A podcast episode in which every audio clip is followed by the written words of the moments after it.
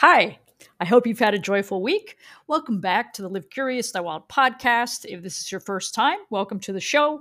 I'm your host, Jane Malone. I'd really appreciate it if you took a second now to follow the show. Join our curious community here for our Monday morning mindfulness episodes, where I discuss a topic related to mindfulness and intentional living in order to help you stop cruising on autopilot and start taking the wheel. You deserve to fiercely and joyfully live your dreams with courage, self confidence, and an abundance mindset. Now grab a cup of coffee, tea, matcha, or lemon water, and let's go. Today, we'll talk about the importance of sleep, including some of the short term and long term effects of sleep deprivation, some of its causes, how being sleep deprived compares to drinking alcohol, some shocking research on the link between poverty and sleep deprivation, and some tips and inspiration to take steps towards improving your own sleep quantity and quality. More sleep means you can live even more mindfully. Finally, I'll leave you with 10 interesting facts about sleep. Most of what we know about sleep has only been discovered in the last 25 years. Did you know that one in three American adults isn't getting enough sleep, according to the Centers for Disease Control and Prevention? What's more interesting, perhaps, is that 100 years ago, that's what, 1822? The average adult was sleeping about nine hours. And now, can you guess how many hours the average American adult sleeps? Only 6.8 hours a night. The pervasive sleep deprivation in America is so dire that the CDC has declared it a public health problem. In fact, sleep related issues cost the American public, the healthcare system, and businesses hundreds of billions of dollars every year. Although research suggests, quote, that genetic, behavioral, and environmental factors help determine how much sleep you need, for your best health and daily performance. End quote. Most doctors would agree that adults between the ages of 18 and 64 need an average of 7 to 9 hours of sleep per night. Meanwhile, adults 65 and older need about 7 to 8, and teenagers and younger children need increasingly more, with newborns to 3 month olds needing as much as 17 hours a night. Not getting enough sleep can lead to not only tiredness throughout the day, but even more short term and long term problems. Short term problems can include number one, lack of alertness and moodiness. Even missing as little as an hour and a half of sleep can cause you to feel less kind, less generous, and less willing to help others, and more likely to have conflicts. Number two, it also influences your memory. So it can affect your ability to think and to process information. Do you remember your teachers or professors telling you that it was better to sleep than to cram? This is one of the reasons why. Number three, quality of life. You may become less likely to participate in normal daily activities or to exercise. This can affect your social and family life and leave you feeling dissatisfied. And unfortunately, this can even create a cycle of dissatisfaction if you're not able to regulate your sleep. Number four, so at this point, I'm wondering have you noticed what numbers 1 through 3 actually describe? Well, they describe insomnia. I know we often think of insomnia as the inability to sleep or the sleep we've lost. In fact, that's what I've thought it was for most of my life. But insomnia is actually the side effects of not sleeping enough. And on a side note, insomnia is actually an important part of the grieving process. And so things like sleeping pills can actually interfere with the body's ability to go through this normal, healthy process. And finally, number five, car accidents and job site accidents increase.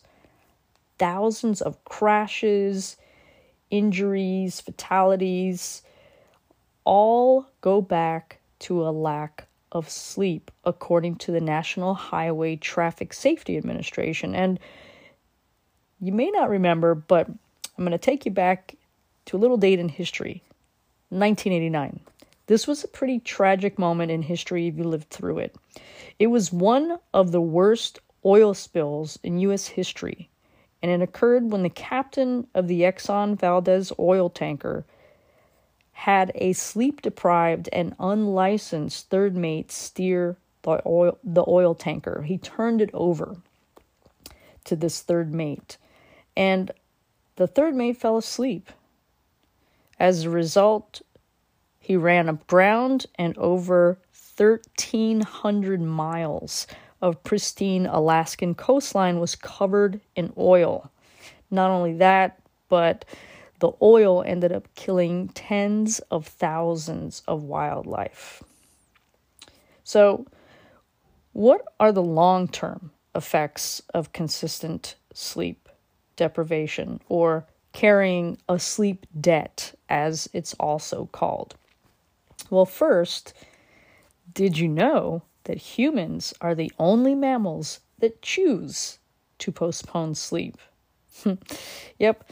In fact, the record for the longest period without sleep is 11 days. I I honestly like there's no part of me that can even imagine what that must be like. This is definitely not recommended as many people have actually died staying awake for too long. Extreme sleep deprivation will kill you more quickly than food deprivation. So, in the short run, sleep before eating. Meanwhile, a consistent diet of sleep deprivation often makes you hungry. And that's because the levels of the appetite regulating hormone leptin drop. But choosing not to sleep is not the only factor in sleep deprivation. Our environment, where we live, with whom we live, how noisy it is, how safe we feel, sleeping arrangements, our family history, our stress levels, physical and emotional health, and diet and exercise, all of these things affect not only our sleep quantity, but our sleep quality. And things like pregnancy or other hormonal changes and physical discomfort can result in a poor night's sleep. So, aging adults also might experience changes to their sleep patterns, and they might find it more difficult to fall asleep or stay awake. Oh, sorry, or stay asleep, and they may not sleep as deeply. But older adults should still aim for seven to eight hours of sleep a night. So, seven to eight hours of sleep a night is the average that any adult over the age of 21 should aim for. And an interesting fact research shows that in the days before a full moon, a majority of people go to bed later and they sleep less. So there are a lot of factors that contribute to sleep deprivation from choice to things that are outside of our control to physical, emotional, and even natural events. But no matter which factors contribute to our sleep debt, according to the CDC, regularly delaying sleep, quote, has been linked to such long term effects as obesity, diabetes, heart disease, depression, and numerous other ailments. Overall, sleeping less than six hours per night has been linked with a 13% increase in mortality rate. End quote. Even regularly getting less than seven hours a night can decrease your lifespan by 7%. Now, You might find this next bit of research quite unsettling. I know I did.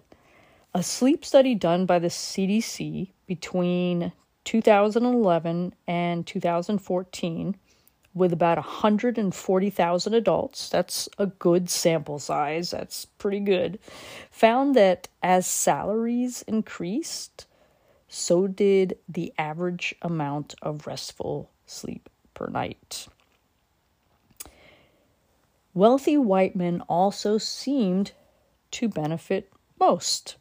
Meanwhile, only 55% of those adults living below the poverty line, which during that time, 2011 to 2014, was approximately $11,500 for a single person and 24,000 for a family of 4.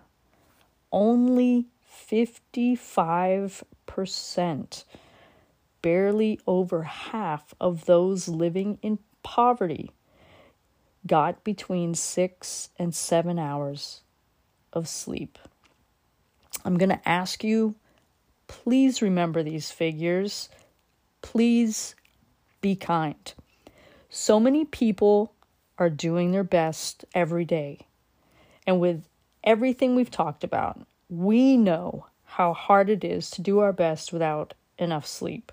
We tend to become moody, less willing to help, and more likely to have conflicts. We also don't feel as good. We're more likely to be obese, have a serious condition like diabetes, heart disease, or depression. And we're also more likely to have family members who have health conditions as well. So, we're not likely to live in a quiet or safe neighborhood. We're also likely to be sharing a small living space with other people. And we probably don't have enough time to exercise or to spend enough time on self care. So be kind out there. Be kind. Many people are working two jobs or long hours. Sleep disorder specialist Michelle Drerup, doctor of psychology, says that being awake for 16 hours impairs your ability to function to the same degree as a blood alcohol level of 0.05%. Now, in some places, that is enough for a DUI that can consider you can be considered impaired driving with a blood alcohol level of 0.05 in other places it's 0.08 so that is the equivalent to a 140 pound woman having a single drink in an hour. If she weighed less she'd be more impaired.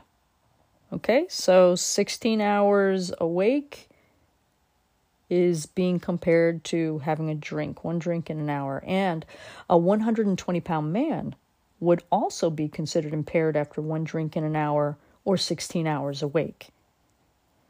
So, what I find even more mind blowing is that if you add eight more hours, 33% more, if you're awake for 24 hours, it would be as if that same woman or man had doubled their blood alcohol level.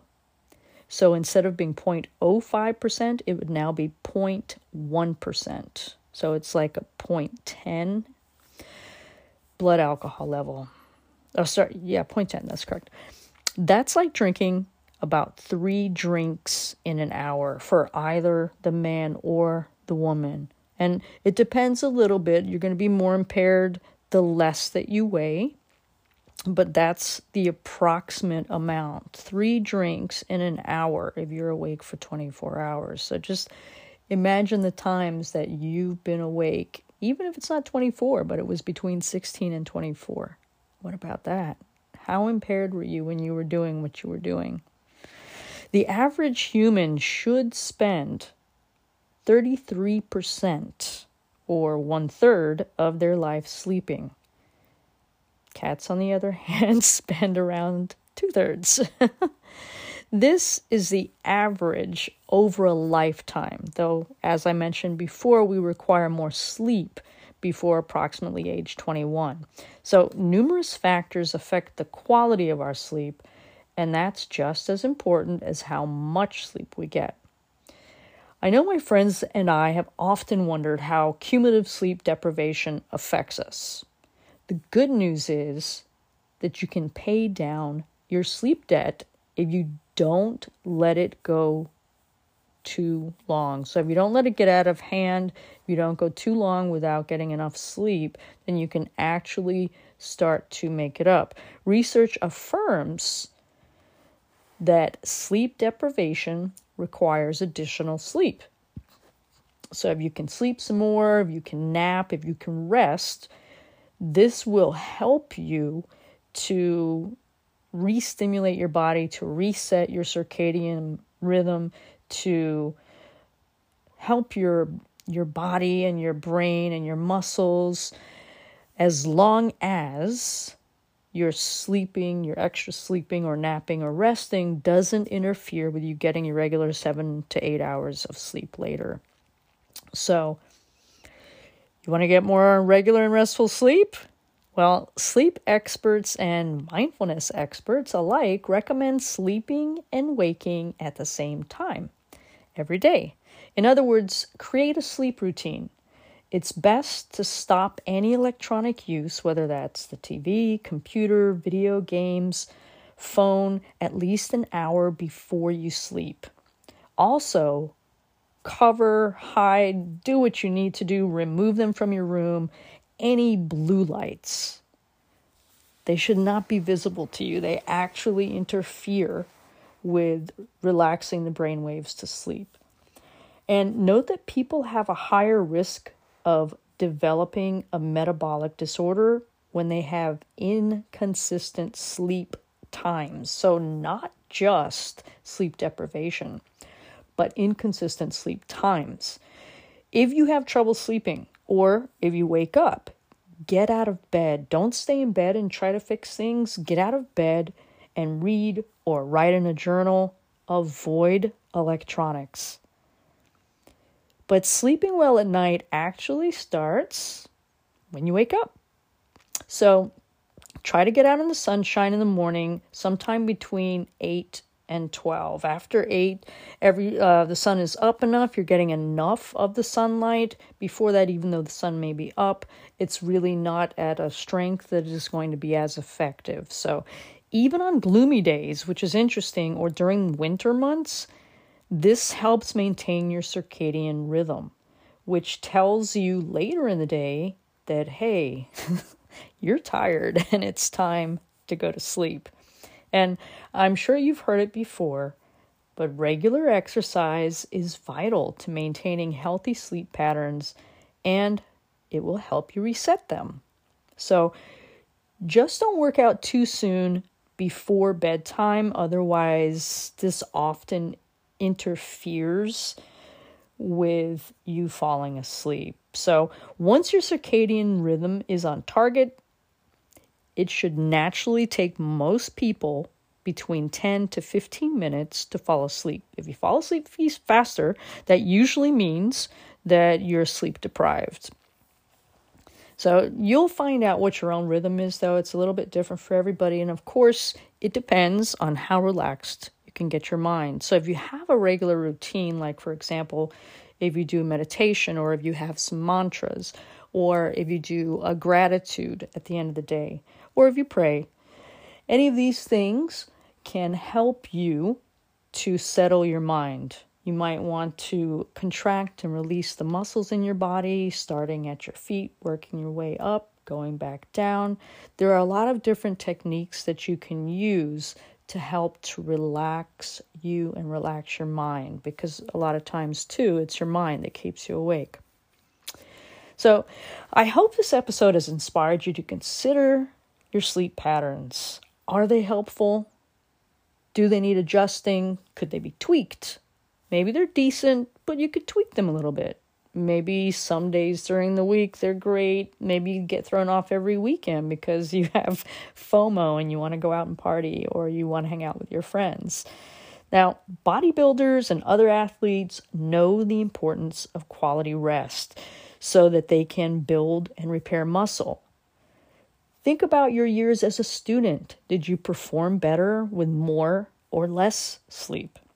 Have you ever put off a work task because you were just mentally fried?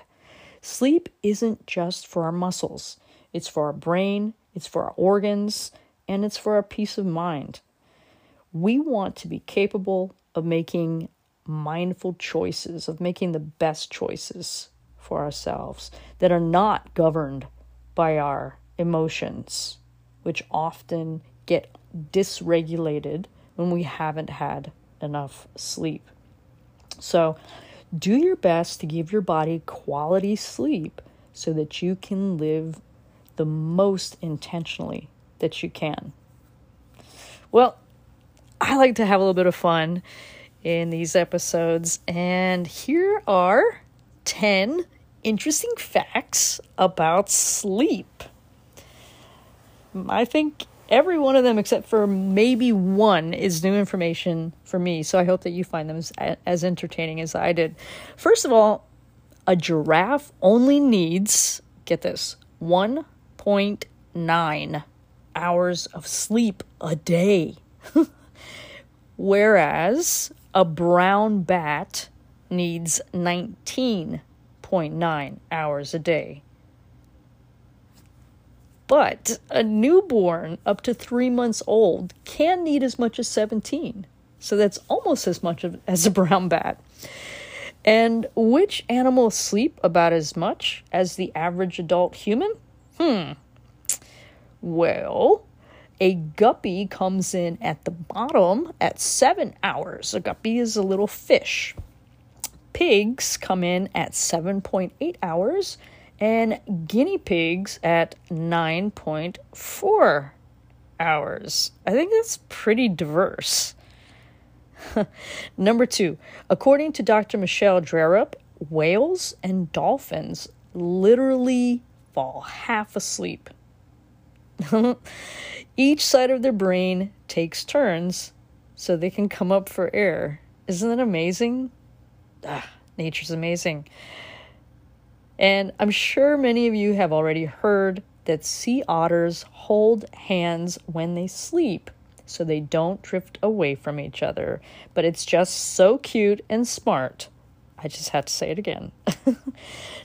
Number four. Now, this historical news is really interesting. I think I had heard this one before, but I haven't heard in a long time and hadn't thought about it in a long time.